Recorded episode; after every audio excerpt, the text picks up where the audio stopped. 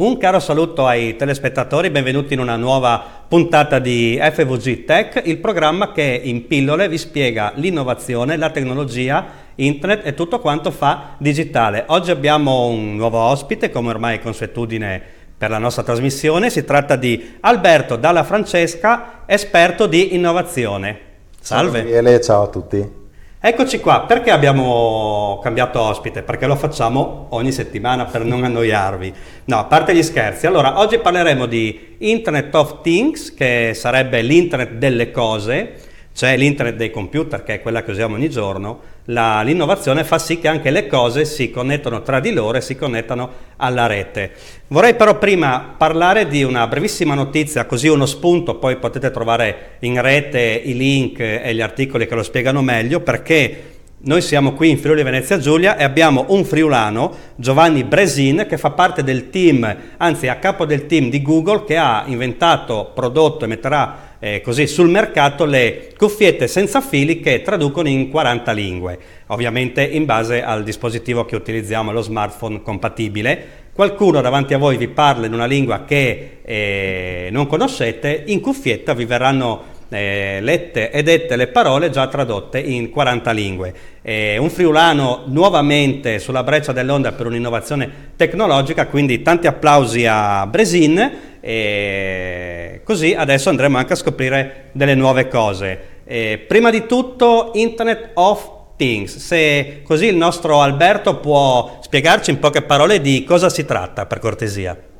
Beh, eh, di fatto si tratta di un insieme di tecnologie, di oggetti appunto, che eh, vengono interconnessi tra di loro, interconnessi eh, ad internet e hanno la possibilità ovviamente di scambiarsi informazioni, di dare informazioni mantenendo al centro comunque la persona e l'utente che di queste informazioni ne fa un uso appropriato secondo quindi, la situazione. Quindi non stiamo parlando del classico smartphone o del classico oggetto che ogni giorno utilizziamo, parliamo anche di attrezzature che possono essere diverse, mi viene in mente che ne so eh, un, uh, un, sistema d'allarme che adesso si può ampliare collegandolo ad altre attrezzature, come ad esempio ci puoi fare qualche specifico... Beh, eh, sicuramente hai citato i sistemi di allarme, e oggi esistono dei dispositivi che si montano in casa non solo per aiutarci ad accendere la luce in maniera eh, semplice, ma anche per aiutarci banalmente a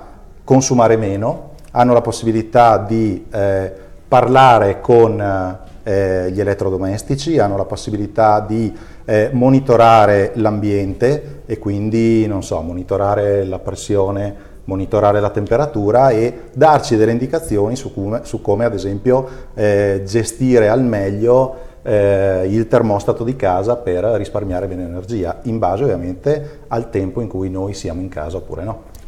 Ecco, questo è molto interessante. A me viene in mente su questo argomento, guardavo proprio del, delle attrezzature così che mi incuriosivano un po', ad esempio il sensore per il gas, ci sono dei sensori per l'acqua, ad esempio lo mettiamo vicino alla, alla lavatrice, se la lavatrice perde noi magari siamo al lavoro sì. e ci arriva un sms, un'email o quello che noi imposteremo, perché questo oggetto oltre ad avere la, la, sensibilità sull'acqua può avvisare la centralina, può avvisare noi, può avvisare magari il nostro idraulico, insomma eh, parliamo di oggetti che si interconnettono. Esatto, e hanno la capacità appunto di parlare tra di loro e dare dei servizi al cittadino. Quindi la differenza di un normale oggetto, oltre che a connettersi, perché ormai si connette tutto, ormai anche la TV si connette, ma l'internet of things è l'internet delle cose che parlano, comunicano e eventualmente agiscono. Sì, e aggiungo imparano.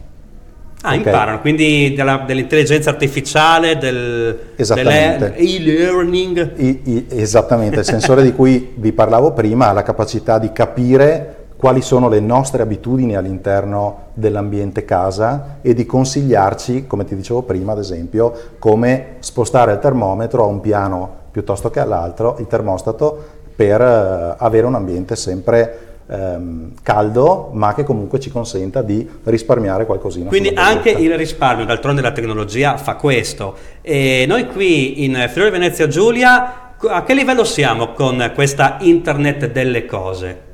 Beh, il Friuli Venezia Giulia, come sempre, è, eh, devo dire, un passo avanti. Eh, c'è addirittura l'Università di Udine che da quest'anno ha aperto un nuovo corso di laurea triennale proprio su Internet delle cose, Big Data e Web in generale.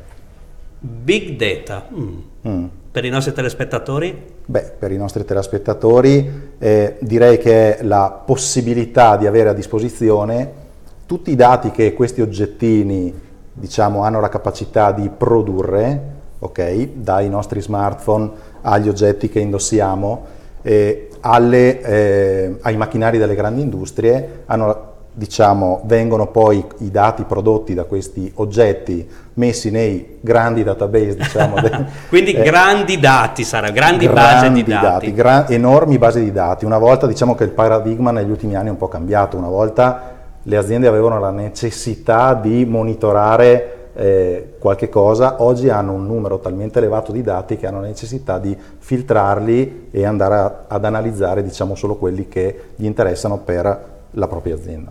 Ovviamente parte integrante dell'Internet delle cose perché stiamo raccogliendo talmente tanti dati che giustamente servono gli esperti per, per capirli, anche per estrapolare quello che un'azienda interessa. Quindi la, diciamo che l'Università di Udine è stata una delle prime, se non la prima, a fare un corso di laurea specifico per questo settore della sì, tecnologia. La prima in Italia.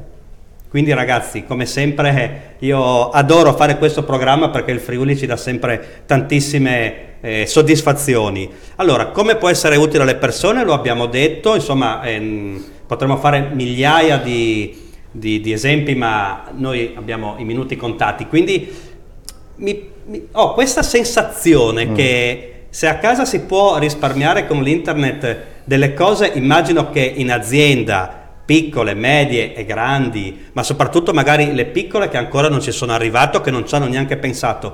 Come potrebbe essere utile a un'azienda, se puoi fare degli esempi per la piccola azienda va bene uguale, l'internet delle cose legata all'azienda, a una fabbrica, a un piccolo negozio o qualcosa che può essere utile a chi ci guarda da casa? Bene, beh allora io parlerei velocemente di un'azienda. Banalmente eh, oggi merc- il mercato offre dei macchinari che montano appunto questi dispositivi connessi ad internet e c'è una grandissima, un'enorme agevolazione nell'avere un contatto diretto con la casa produttrice che ha il controllo della macchina e quindi può intanto fare una manutenzione preventiva anche da remoto, può risolvere magari alcuni piccoli problemi sempre stando a casa e non dovendo pagare poi l'intervento fisico di una persona che entra in cioè, azienda. Cioè, anche lì tasche sempre ben protette, o meglio, più, diciamo, io dico più piene ma anche meno vuote grazie alla tecnologia.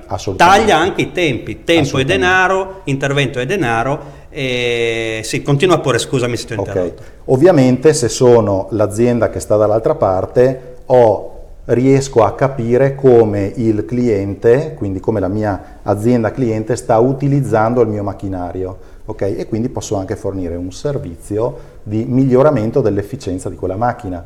Conosco il caso di un'azienda eh, del Padovano che, crea, che produce forni okay? e eh, diciamo che come servizio accessorio dà la possibilità di avere un cuoco che entra nel ristorante che ha acquistato questi forni e eh, gli dà dei consigli su come gestire al meglio sia la cottura dei cibi sia un risparmio energetico eh, all'interno del proprio ristorante. Per quanto riguarda invece un mondo magari un po' più piccolo, ho visto con i miei occhi qualche anno fa a Milano eh, una, una, grande azienda, un'enorme azienda di telecomunicazioni eh, a livello mondiale che ha creato, diciamo, un, ha simulato un negozio. Okay? Quindi parliamo ai negozianti. Parliamo quindi negozianti. piccoli negozianti locali o medi, fate attenzione perché anche per i negozi, diciamo così, quelli vicino a casa, non è detto che devi per forza essere un, gigante della distribuzione, anche il negozio di scarpe piuttosto che, eh, che ne so, il negozio di profumi, insomma, il negozietto sotto casa può eh, godere dell'internet delle cose e quindi ascoltate questa che prima venendo, venendo, in diretta mi ha dato due dritte che secondo me ci saranno utili a tutti, a me compreso. Ok. Va bene, quindi l'esperienza diciamo che eh, l'obiettivo di eh, questa costruzione è avvicinarci assolutamente al, eh, agli gusti e, pre- e, alle preferenze eh, dei clienti e soprattutto magari eh, spingerli a fare un acquisto che stia nelle loro caratteristiche. Quindi diciamo che la, la mia esperienza è stata questa, sono entrato nel negozio e eh, immediatamente una videocamera mi ha inquadrato, mm-hmm. ok? E quindi sono stato, se vuoi, schedato, quindi ha capito che ero un maschio, ha capito più o meno qual era il mio eh, range d'età, ha capito la mia razza e eh, diciamo che immediatamente tutto il negozio, tutta la cartellonistica ha reagito secondo questi input. Okay, quindi, cioè, quindi le, le, pareti del negozio, le pareti del negozio, proprio sì. all'interno del negozio. All'interno del negozio. È cambiata la musica, banalmente. E diciamo che eh, essendo un negozio che vendeva, che simulava insomma, la vendita di eh, abbigliamento femminile, ha capito che probabilmente ero lì per fare un regalo, per regalarlo a qualcun altro, perché ovviamente avendomi riconosciuto come uomo, eh, mi ha indirizzato verso uno dei capi più costosi, tra l'altro. Era sicuramente quello che a me piaceva di più e nel momento in cui ha capito che sostavo in quella posizione più che in altre, eh, mi ha sempre modificato la, la, la, cartellonistica, quindi il TV più vicino diciamo, eh, all'abito che stavo vedendo mi ha oh, mostrato l'offerta del giorno su quel capo. Guarda caso l'offerta del giorno era proprio per quel capo di abbigliamento. Era proprio per quel capo di abbigliamento, ok? E, e sicuramente, vabbè, insomma, mi è poi apparso un video di questo, eh, di questo vestito in un pacco regalo e poi non ultimo anche, eh, ho anche iniziato a sentire un profumo, quindi avevano dei, degli spruzzi che emanavano un profumo particolare. Interessante. Incitandomi ovviamente a, all'acquisto. Questo è un piccolo esempio, ma, mh, mm, lì è, ovviamente era simulato, ma banalmente un negoziante della zona potrebbe anche fare tutto questo con solo una TV piuttosto che tutte le pareti. Ovviamente eh, Internet delle cose in quanto era tutto interconnesso, no? Era assolutamente tutto interconnesso, quindi la videocamera era interconnessa con i televisori, i sensori di prossimità erano interconnessi tra di loro e con la videocamera e quindi mi hanno eh, diciamo guidato verso un percorso di scelta eh, voluto più dall'azienda che da me. Certo, eh, cioè qui eh, andiamo oltre al classico, l'esempio che si fa di solito qual è? Il frigorifero che eh, sente che manca il latte e avvisa non si sa chi perché avvisa l'utente ma se a lavorare non potrebbe andare a comprarlo, banalmente adesso lo potrebbe ordinare su internet, sì. ma eh, comunque di solito si dice il frigorifero che avvisa che non c'è il latte e la lava biancheria che avvisa che ha finito il ciclo. Siamo ben oltre questa tipologia di internet delle cose. È chiaro che è partito da lì perché è una cosa più facile da spiegare, ma tutti a casa nostra possiamo eh, interconnetterci. Mi pare che online ci sono già dei sensori che si possono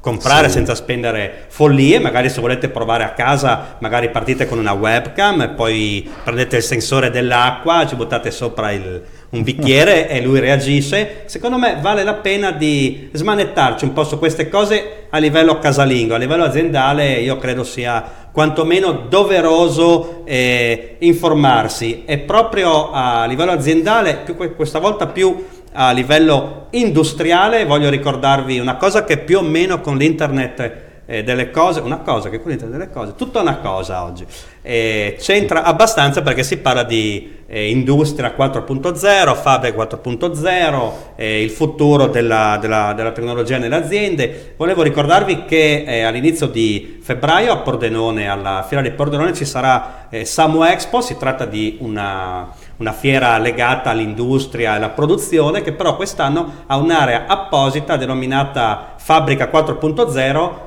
legata specificatamente alla tecnologia, all'informatica, a tutto quanto è internet delle cose, ma più eh, la tecnologia di produzione e di gestione eh, elettronica, quindi eh, l'1, il 2 e il 3 febbraio alla Fiera di Pordenone, l'ingresso è gratuito per chi eh, ha un'industria fa parte del settore. che dire, questo è il Friuli, questo è l'internet delle cose, ringraziamo Alberto dalla Francesca. Grazie Gabriele, grazie a tutti e a me non resta che darvi appuntamento alla prossima puntata. Mi viene in mente di ricordarvi di mettere mi piace alla pagina di Caffè TV 24 FVG. Se passate, eh, avete un po' più di tempo anche su FVG Tech, Questo video andrà, mm, questa puntata andrà in replica, ma lo troverete anche su internet dove troverete le specifiche e i crediti dei nostri sfondi che abbiamo utilizzato oggi. Quindi da Gabriele Gobbo è davvero tutto. Arrivederci e buona visione con i programmi successivi di FVG, eh, Caffè TV 24 FVG. Grazie a tutti.